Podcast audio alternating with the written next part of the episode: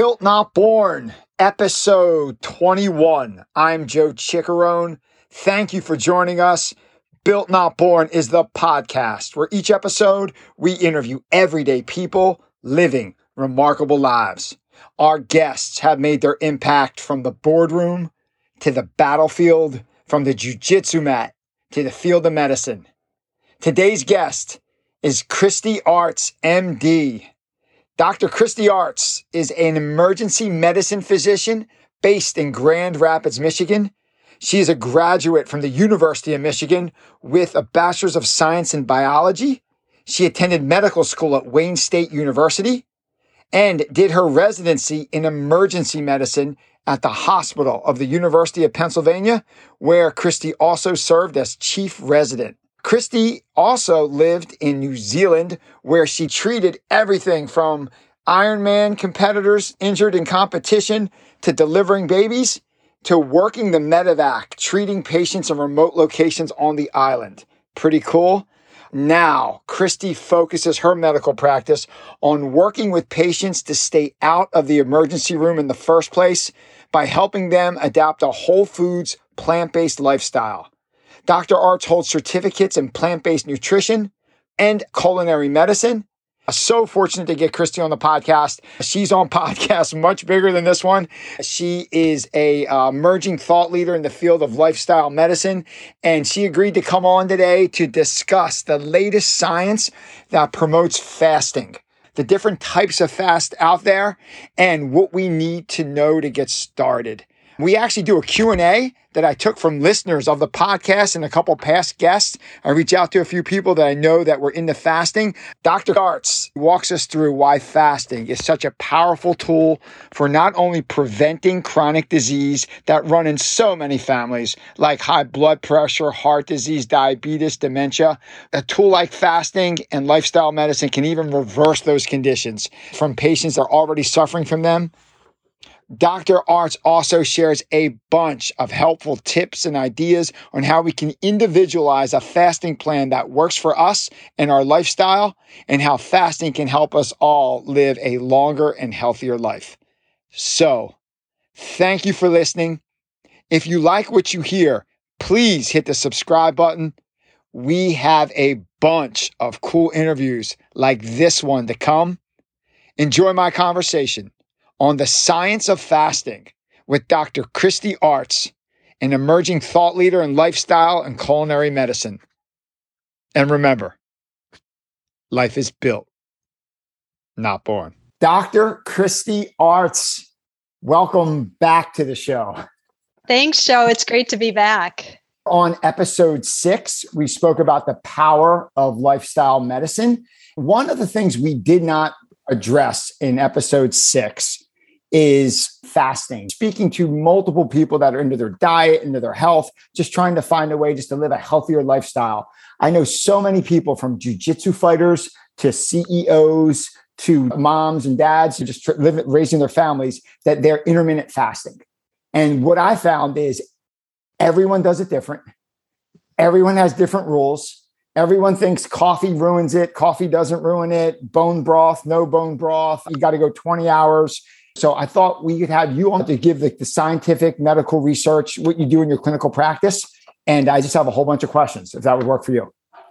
Yeah, that sounds great. And I know there's a ton of interest in fasting. We see that here locally in Grand Rapids, Michigan. It's actually been ranked fasting in all its myriad forms has been ranked the number one diet for the last year or two. So I'm not surprised there's lots of questions. what is intermittent fasting and what role does fasting play in a healthy lifestyle? I think we should even back up and say what is fasting, and then we can talk about the different methods of how you implement fasting. And that's where something like intermittent fasting would come in. So, fasting by definition is pretty simple it's abstinence from all kinds of food. It's something you choose to do. So, number one, I know there's sometimes a common misperception that fasting is similar to starving.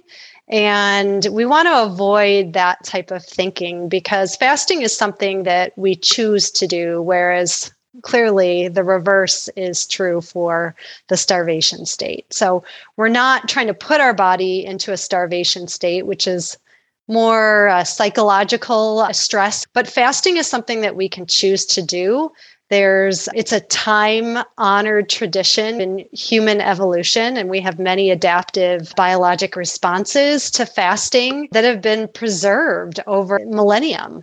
So it's something that our bodies are really truly designed to do and it's only within the last couple probably within the last century where we've really moved away from fasting and sometimes I would say in the past maybe we didn't even realize we were trying to fast or doing it intentionally, but it was more adapted to our pattern of eating. Really simple fasting is abstinence from all kinds of food.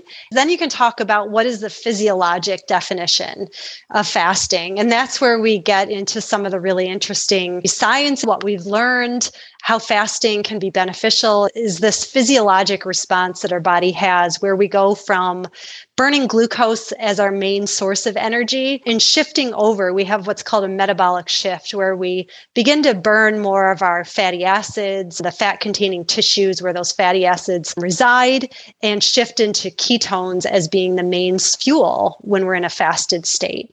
And then finally, there is a more kind of cellular definition or like a molecular definition of fasting. And it's when we put ourselves into a stress state for the benefits that we develop resilience within our cells. And we can also tap into some of the cell cleanup, cell renewal that's also been demonstrated in some of the recent science around fasting. What role would fasting play in a healthy lifestyle? Fasting is a tool that I think we should all become familiar with. That's where you can get back to defining some of the intermittent fasting. Fasting can be implemented almost for everyone in some meaningful way, and it can occur as time restricted eating, which to me and what the science really suggests is choosing your eating window and then consuming your calories only within that window. You can extend it longer and get into these periods of what we would describe as intermittent fasting. And people may do a 14 hour fast up to or 22 to 24 hours, depending on how they want to implement their intermittent fast. When you get beyond three days of fasting, that's where we get into our more prolonged fasting protocols. And we can talk a little bit about that as well. There are very few conditions that prohibit you from fasting, although there are some clear contraindications. Clearly, if you're undernourished already, or you're pregnant or breastfeeding, or you have an active infection, or the other scenarios where it can be potentially more not, I don't want to say dangerous, but a state where you might, you would likely need more medical guidance, as if you have renal disease or liver disease in their more advanced forms. So, outside of those conditions, most people can approach fasting. And I would encourage you to have the conversation with your doctor. Hopefully, your doctor has some knowledge around fasting and nutrition. Although I think maybe we touched on it in the last podcast, Joe, that most physicians don't receive training in nutrition and typically are not trained in fasting. So it's something that we need to pursue by reading the, the basic science, the clinical science, and then also the cl- clinical application with our own patients, which is what I've been actively involved with along with my colleague, lifestyle medicine physician. So back to your question, how does it fit into a healthy lifestyle plan?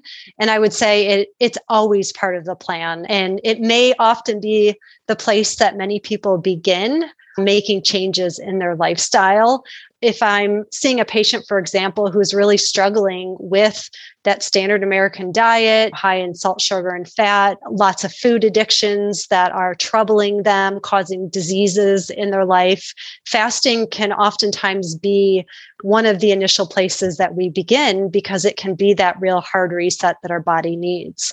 Others might try to work initially on improving diet and lifestyle factors and then bring in fasting later on. So there's lots of different ways that we can individualize fasting.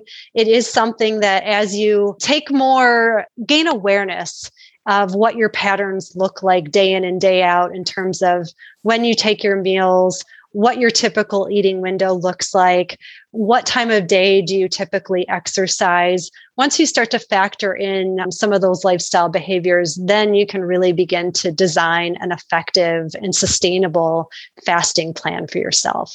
A lot of times, the first step in the journey is the hardest. And people just don't know where to start. If someone who never fasted before, can you describe a good window for that first time faster to set them up for success? Yeah, it can sound really scary to fast, I think, for some people. But again, let's also realize back to what we were talking about earlier that our bodies are designed to fast. And if you even think about the word breakfast, it's breaking the fast. So most people can find a fasting window quite easily if we use our sleep time as a large portion of our fast.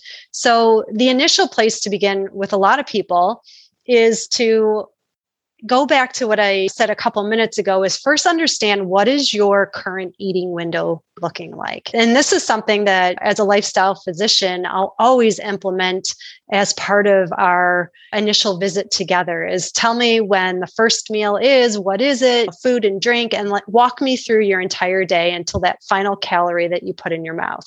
And so we can start to understand and most people don't bring in a lot of awareness, not because they're not desiring to make changes, but only when someone asks you to really evaluate and take a step back and look at what you're currently doing can you bring that awareness to your daily habits and behaviors?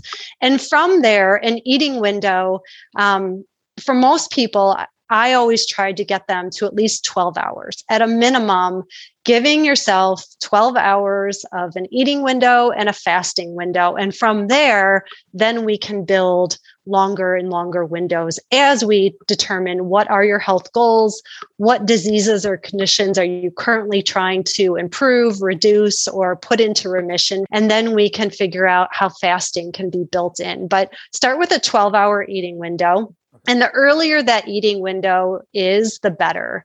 That's certainly what you know most of the science is showing current state is that a calorie eaten in the morning is not stored or utilized the same as a calorie eaten in the evening. We have higher insulin resistance in the evening. Most people tend to move toward those processed carbohydrates or snack foods in those after dinner hours of eating. Uh, and so those foods are more likely to be stored as fat and drive a lot of our chronic diseases.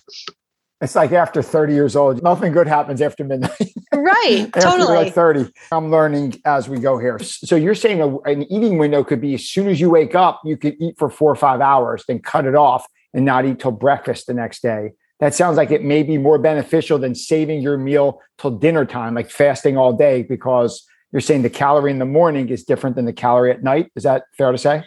Yeah, it has to do with our circadian rhythms and how our hormones fluctuate naturally during those cycles, those circadian rhythms that are for most of us who are in a wakeful state during the day and sleeping at night, obviously with shift workers, and I'm familiar with that as an emergency medicine doctor, then your circadian rhythms can be disrupted and there's different states where that can happen. But for most people, who in the morning and eat their calories during the, the daylight hours, an earlier eating window is typically going to help us to maintain a healthy weight, to reduce insulin resistance. And so that can be a really easy place for people who really wants to eat breakfast go ahead, have breakfast, and then finish your eating window around 3 p.m. So you may have a large breakfast and a large kind of middle of the day meal and then fast until the following breakfast. Mm-hmm. And that would be perfect. And that's where the individualized aspect of this comes into play. A lot of other people will say, I'm never hungry for breakfast, but I'm always told that breakfast is the most important meal of the day and that I must eat it. I think that we've been misled a little bit, that we don't all need three full meals a day with snacks in between. Our bodies are very well designed to have two meals a day, maybe a light snack in between. And hydration, of course, is so important with water, herbal teas, some amount of coffee, but not an excessive amount of coffee. Mm-hmm black coffee or unsweetened coffee. So you can then adapt that eating window depending on your current lifestyle, what your work life is, your family life, and it should work for you. It has to be an eating window that's sustainable for you. But again, if you start with the basics and just say, and I write this as, as a prescription to most of my patients is close the kitchen after dinner. That is going to be the first, and you decide where your dinner is. Is it 6 p.m. because you're enjoying a meal with your family? That's great. It's a way to come together and share a meal but then your eat your fasting window begins immediately after that meal ends. And then you can figure out if i need to get at least 12 hours okay then we get to 6 or 7 in the morning and then we can extend from there. So it's variable. There are individuals that choose to implement intermittent fasting on a 24 hour window where they do alternate day fasting. So intermittent fasting can come in a form of less than 24 hour fasting periods or as I mentioned, the alternate day fasting, where you fast for 24 hours, eat for 20, not eat for 24 hours, but you eat a regular on a regular meal pattern. And some people like to do uh, five days of eating their regular cycle and then two days of fasting, although the science suggests that's less sustainable for most people just because of how it impacts their family, social life, so social circles. I collected a bunch of questions questions from past podcast guests who I reached back out to, jujitsu fighters, CEOs of companies, and just the average dad and mom raising a family. And he, I came up with a, about two dozen questions. I'll, I'll throw them at you rapid fire, and you could give us what the medical research says. Question one what does the research show about the clinical differences between the different fasting methods, the 16 8 window, the 5 2, what you just mentioned, or the 24 hour fast? How are they clinically different? All essentially show that you can reduce insulin resistance. You can achieve weight loss in a healthy weight. You can reduce inflammation. There are studies that have been shown on rheumatoid arthritis where implementing intermittent fasting and a vegetarian diet can actually reduce symptoms of, of rheumatoid arthritis. There are lots of studies around our metabolic diseases. So things like high blood pressure, high cholesterol, fatty liver disease, type 2 diabetes, that elevated or that larger waist circumference. If you get a tape measure around your waist and you're finding that your your pant size or your belt buckle size is bigger than it used to be, that's the type of fat that puts us at risk for all of those chronic diseases. And fasting has been demonstrated to improve many of those metabolic conditions. So I would say this day and age where most people above the age of 40 have at least one of those metabolic conditions, fasting is a tool that's available to everyone. It costs no money and it can be implemented safely in most people. The science suggests that we should particularly as lifestyle physicians, we should be using this as a first line therapy for most of our patients that have metabolic diseases. And then autoimmune diseases appear to respond quite well because of that decreased inflammation, other kind of cellular and molecular pathways that can be triggered. Again, we talked about earlier that fasting essentially puts every cell in the body in a stress state in order to develop resilience. And that's one of the biggest benefits of fasting is that every cell in the body has an opportunity to respond to the fasted state. And that's where we see benefits in terms of reduction in sort of the aging process, where we see improved metabolic conditions. And then more studies likely need to be done around more advanced disease states like cancer and autoimmune conditions, and even neurodegenerative diseases like Alzheimer's disease as well. What's the minimum amount of time a person needs to go without eating to get any sort of benefit from fasting? Essentially, what most studies have shown is that anywhere between eight to 12 hours, and it's probably closer to 12 hours, our body has this metabolic switch that occurs where we move from glucose being the main fuel for our cells and we begin to then start to utilize the fatty acids as the fuel source and, well, ketones that are produced from our fatty acids as the fuel source. So, ketosis is really not the goal of fasting indicates that we have gone into that fasted state, that metabolic switch has occurred. So most people need around 12 hours back to that time restricted eating and giving yourself 12 hours every day where you don't consume any calories at all can be a highly effective way where you get some of the initial early benefits of fasting on a daily basis. Is there a sweet spot? I know medicine is not one size fits all, but if you had to pick one w- time window, what, what would you pick? What does the science show? I know probably you and your listeners want to say there's one that's better than any of the others, but from what I've seen in the research and clearly with working with patients is again individualizing this to a certain degree because again we want this to be sustainable. We want to develop a pattern that is something that on a weekly basis fasting a lot of people will say intermittent fasting for 14 or 16 hours three times a week works really well for me Great. Okay, let's keep that up and let's talk about what happens outside the fasting window. And of course, as a lifestyle physician and someone who's very interested in getting nutrition from whole plant foods, there's a lot of effort and time to be spent in that, area. But if fasting three times a week or some people say, look, I'm out the door in the morning. I have to get right to work, fasting five days a week, and then enjoying breakfast with my family on the weekends. Great. Okay. Let's match the fasting therapy tool with also the health goals that you're trying to achieve.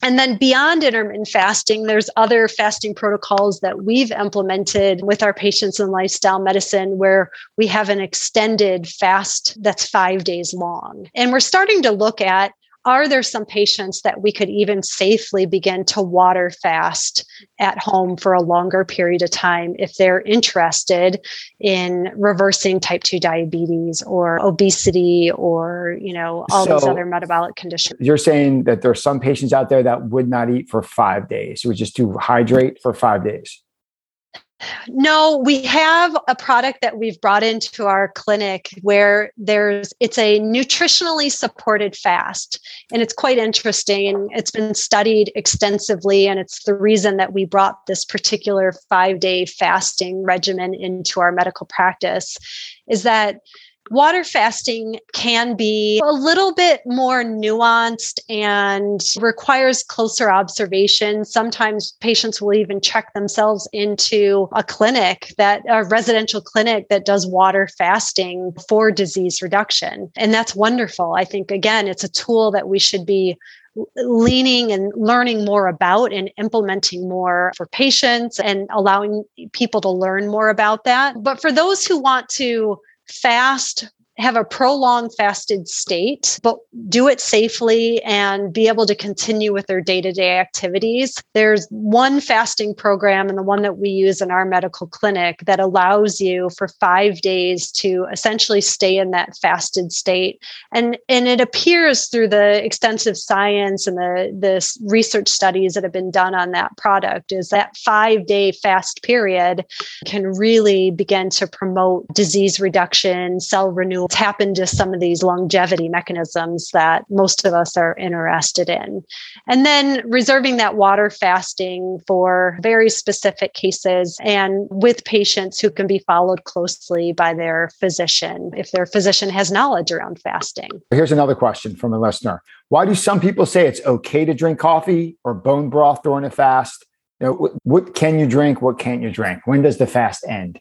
Mm-hmm what I've seen and read around the science and and again the clinical application and and what we're trying to prevent if we're trying to stay in a fasted state we're trying to prevent glucose being the source of fuel. So if we drink black coffee or an herbal tea, bone broth, there's probably a variety of different preparations. I wouldn't know across the board if that would work in all cases, but essentially black coffee, you know, unsweetened herbal teas, we're not going to be providing any glucose as fuel to our body. So we'll remain in that fasted state.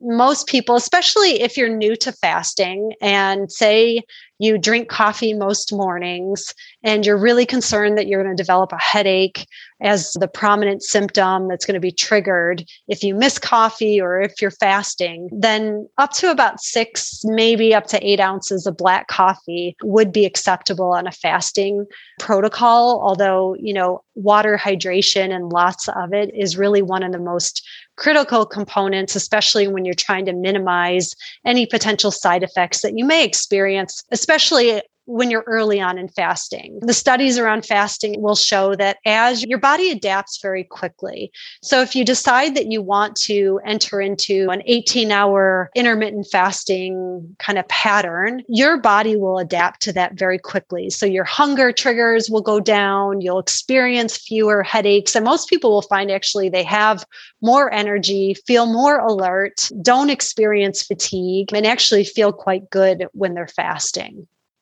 You mentioned migraines. Here's a, qu- a, direct question from a listener. I get migraines when I don't eat. I tried intermittent fasting in the past and just got bad migraines. Did I do something wrong or is fasting just not for me?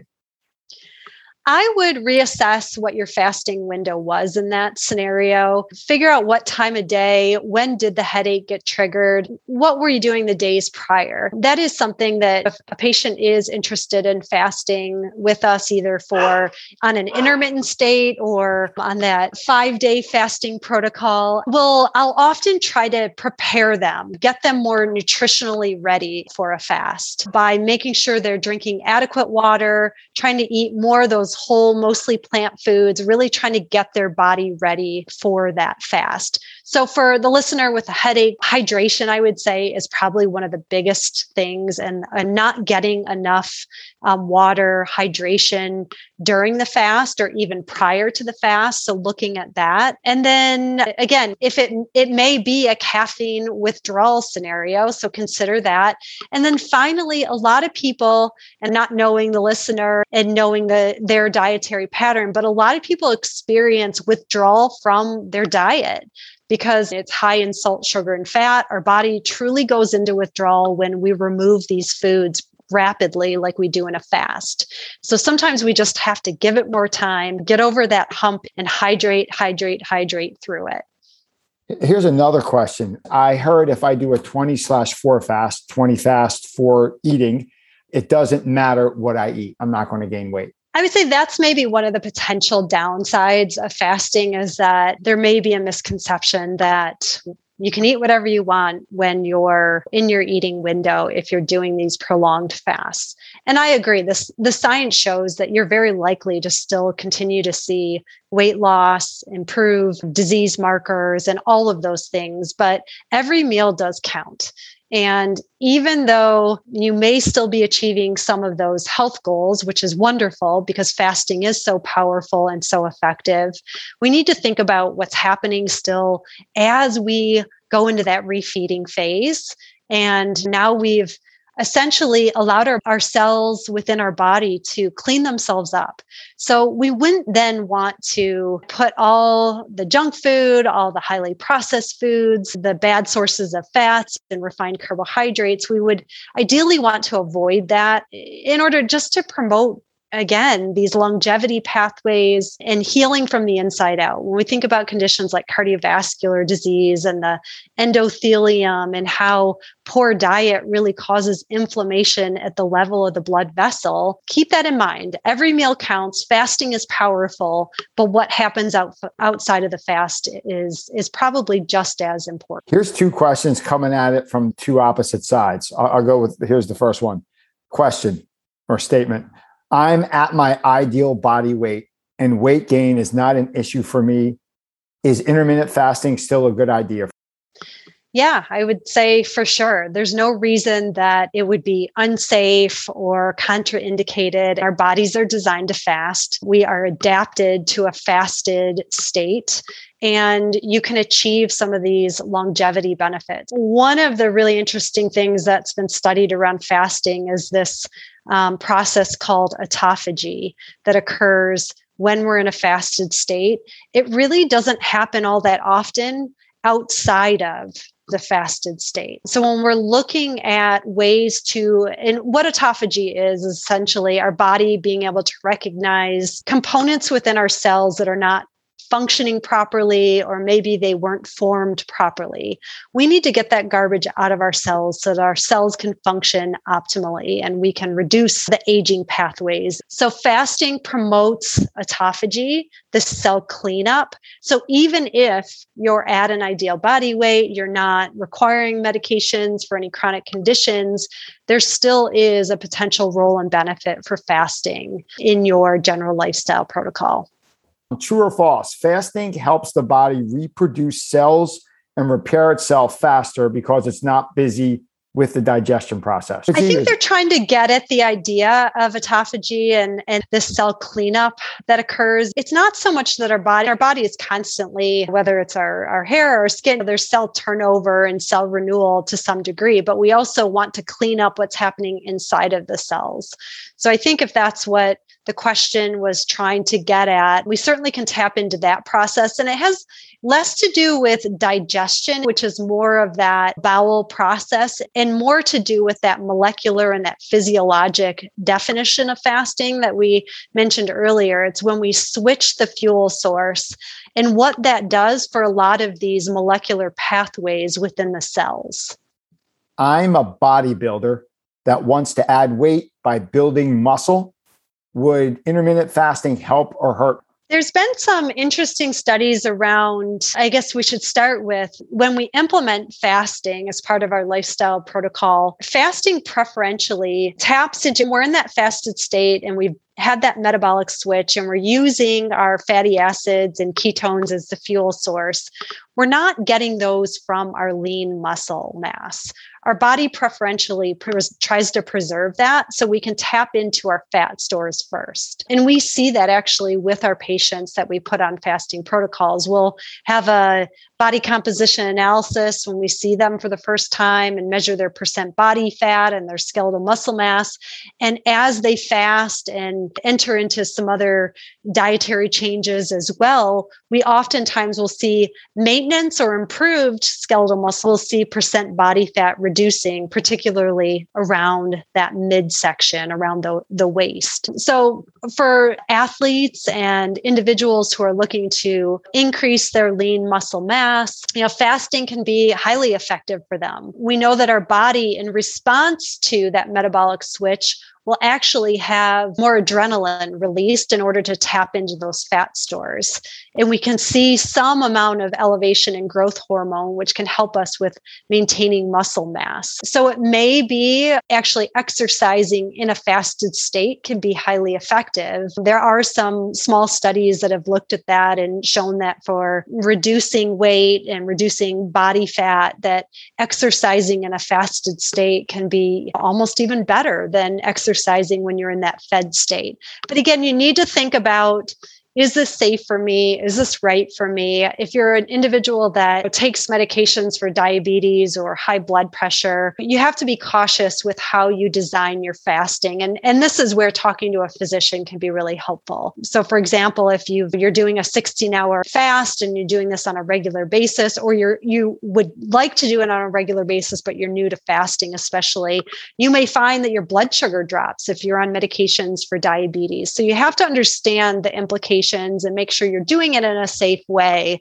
But outside of that, fasting appears to be and exercising in a fasted state appears to be a, a good strategy for many people. If you're giving exercise during your fasting a thumbs up. It's a thumbs up if again, if you're not on chronic medications for diabetes and high blood pressure, I would say certainly give it a try especially if you if you like to get your workouts in the morning or even if you just want to do a, a, shortened workout in the morning while you're in that fasted state there definitely appears to be some benefits that can be achieved by exercising in a fasted state and getting back to the bodybuilder question, wants to add weight by building lean muscle mass. You're saying potentially they can even be more shredded if they go on a fast because the, the fast goes after the fat cells, not the lean muscle mass. Correct. Very cool. How about type 2 diabetes? Is it recommended that a type 2 diabetic fast? Like could, they do a 24 fast if you're a 65 year old type 2 diabetic? Do you need a doctor for that? What would you recommend? I would recommend definitely talking to a physician and hopefully someone that has some knowledge around fasting. The more that we learn about fasting and the, the scientific evidence of fasting, as we look at these evolutionary preserved mechanisms in our body, uh, how adapted we are to fasting, and knowing that type 2 diabetes is so prevalent, it's becoming it, it's just unbelievable to me that this is not a first line treatment for most people who either have been diagnosed with prediabetes or are currently being treated for type 2 diabetes.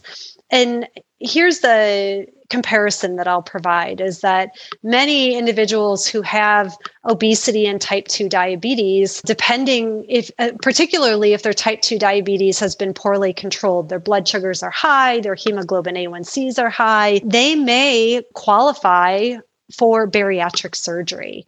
And we see pretty rapid reversal of type 2 diabetes with bariatric surgery, but we can see very similar results in the same amount of time without the potential complications that you may have with a bariatric procedure, we can obtain a lot of those results and, and maybe even better results through fasting. Now, I haven't seen any head to head studies between bariatric surgery and fasting. So, again, this is based on the scientific evidence that we have around bariatric surgery and that the evidence that we have around fasting. But again, if we think about risk and benefit, we think think about the fact that fasting is free, it's available to all of us, it costs nothing, it's highly effective, it's something that our bodies are naturally designed to do. It's really our environment that drives us to eat on such a regular interval, the types of foods that we're exposed to that really promote type 2 diabetes. My recommendation would not be for every type 2 diabetic to just like cold turkey it, go into a fast, not tell their doctor. You could have episodes of low blood sugar, hypoglycemia. So that would be the side effect that we would really want to try to avoid, particularly in diabetic patients. But if you have a physician that you can talk to about fasting, yes, this is a treatment and a highly powerful tool that could allow you to see reduction in your diabetes markers, improved insulin sensitivity, even to the extent that some people may be able to achieve disease remission for type 2 diabetes. Should kids fast? That's an interesting one. I would say, in general, no. Kids are not just little adults. We learn that in medical school, and, and it depends on the age of the child, I would say. But overall, tr- teaching kids to have healthy, whole, mostly plant food patterns of eating, that's going to be the best thing um, nutrition wise and disease reduction strategy that we can offer to kids. Kids have different metabolic needs because of their growth and their skeletal growth, their brain growth. And so fasting is not a tool that I've seen utilized at all in children, but every child can certainly have 12 hours of not eating. So again, designing a family style or pattern of eating where people are not snacking after dinner and that meals are at regular timed intervals, that's a very effective strategy for keeping our kids' health and weight optimal. So I would encourage every family to try to figure out where that natural window is to close the kitchen, that nobody needs calories after a certain amount of time, but talking about it in a way is proactive and also very health forward for the family. You touched on something there about just the, the number of myths out there. Like you mentioned about there's a certain point where you shut the kitchen off, and it makes so much sense. But wasn't too long ago that you would always hear, oh, well, like the graze diet, where you just want to constantly graze throughout the day. There's no big meal. Like you're just every two, three hours you're eating and you're eating from when you wake up to you go to bed every two, three hours because it keeps your metabolism going. And th- that was definitely a diet that I knew a lot of people followed where they just constantly grazed all day. And now mm-hmm. this is totally different where this is like almost the opposite, where it's just like a, a, a window and you're putting everything in a, a particular window and you're shutting it off the rest of the day. There's so much myth versus fact. There's so much contradictory information out there. It's easy to see how people get confused.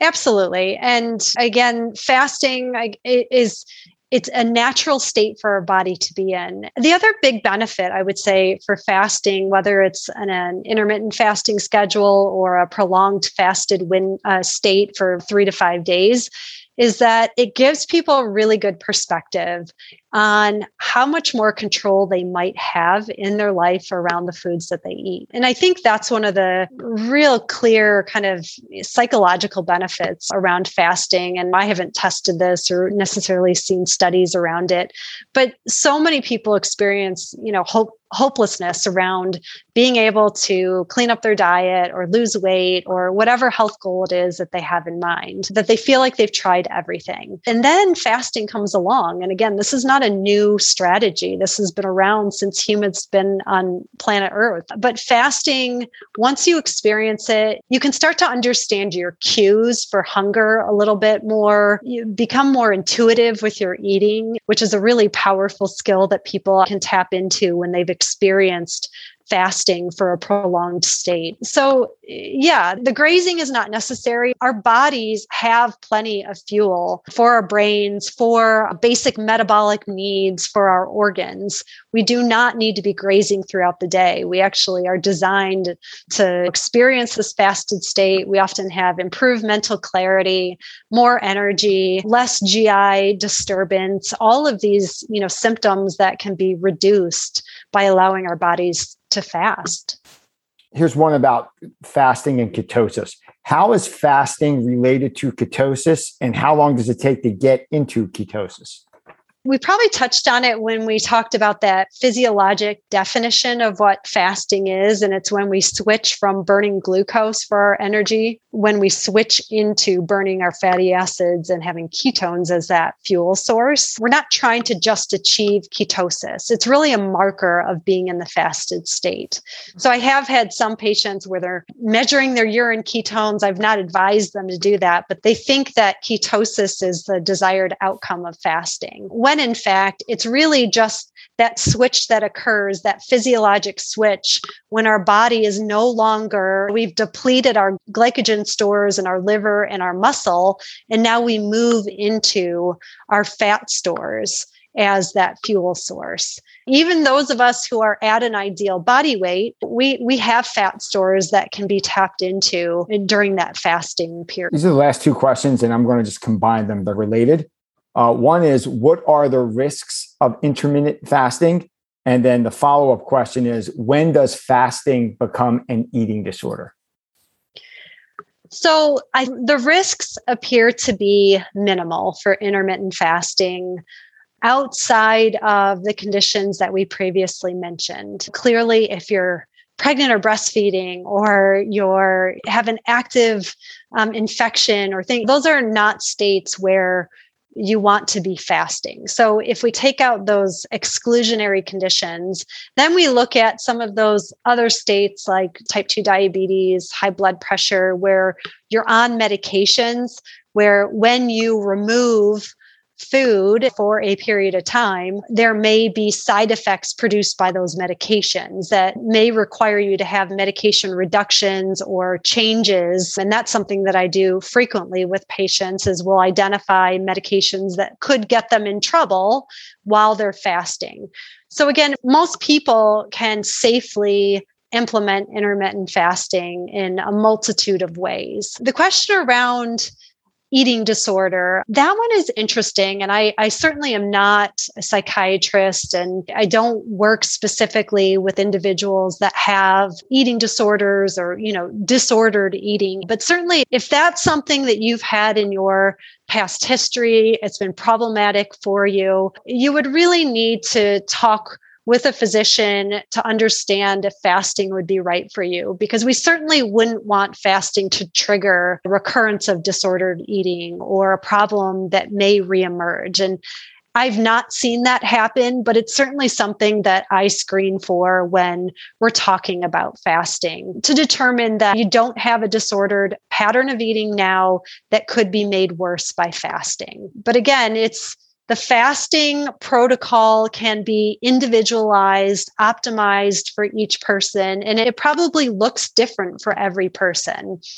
So I feel that overall fasting is a highly studied, it's research tested, it's time tested, and people do remarkably well, especially when they have other lifestyle changes they're implementing around their diet and physical activity and restorative sleep and stress reduction and all these other factors that are so important to our health. So if I wanted to synthesize all this, and there was there were so many questions that people asked, how do I get started? Let me synthesize all the great information you just shared over the last hour. So if someone said, hey, let's start with 12 hour window, earlier the calorie, the better. If they want to start their eating early and end early, that seems to be beneficial. Six to eight ounces of coffee during their fast would be fine. Of black coffee, no sweetener. Close the kitchen at a certain time after you eat the certain meal. Close the deal for the next 12 hours. And then when you do break your fast, whole foods, plant based, eating food that nature made from the ground. What am I missing? You got it. You nailed it, Joe. I mean that that's really the the secret to fasting right there. And then as you experience the benefits of that initial 12 hours and you gain some confidence around fasting that's when most people can then safely begin to extend their fasting window if they choose to do. When you close the kitchen after dinner, water and herbal tea, those are always going to be allowable on a fast. But you nailed it, Joe. That's the way to do it. For our listeners that may want to go back to episode six, could you give us a 60 second version of the power of lifestyle medicine. Tell what lifestyle medicine is and the importance of having a whole foods plant based diet, a summary of what you do and what we spoke of. Yeah, lifestyle medicine is, and fasting is part of a lifestyle medicine protocol, really getting at the root cause of preventing and, and reducing the diseases that are so common in our culture. Again, all of our chronic diseases, type 2 diabetes, hypertension, cardiovascular disease, dementia, these are all preventable, in most cases, preventable conditions that lifestyle medicine, uh, particularly the power of a whole food, plant predominant diet, daily physical activity, restorative sleep, stress reduction, and maintaining those social connections in all the, the great ways, whether it's through the friends that you exercise with or book clubs, all these different ways. But when we start to see that as the treatment, we can restore our health now and for a lifetime. If people are interested in more, of that information, they could just go back to episode six, where Dr. Artz does a deep dive into whole foods, plant based medicine. If someone's looking for a book to learn more about fasting, any particular books that you would recommend? Yeah, so there's one book that I would recommend called The Longevity Diet by Walter Longo, L O N G O. And he is the researcher behind the product, the fasting product that we um, utilize in our lifestyle medicine practice.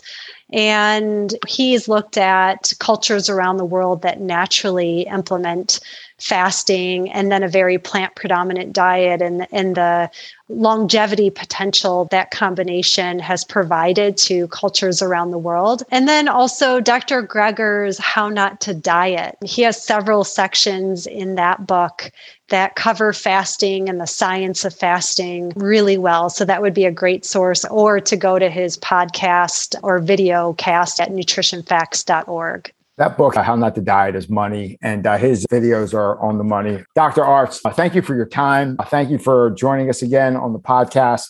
Really appreciate all the great medical information you shared on fasting and intermittent fasting and diet. Really appreciate it. Thanks so much for having me, Joe. And I hope the listeners gain some great insight on fasting and have success with it. If people were looking for you online, where could they find you? They can go to spectrumhealth.org backslash lifestyle medicine and you can find our practice. You'll be able to find a link to some of our consumer classes, some which are free, webinars, other experiences where you can tap into the knowledge that our lifestyle medicine team has. Dr. Kristi Artz, great to see you. Thank you for your time. I really appreciate it. Thanks, Joe.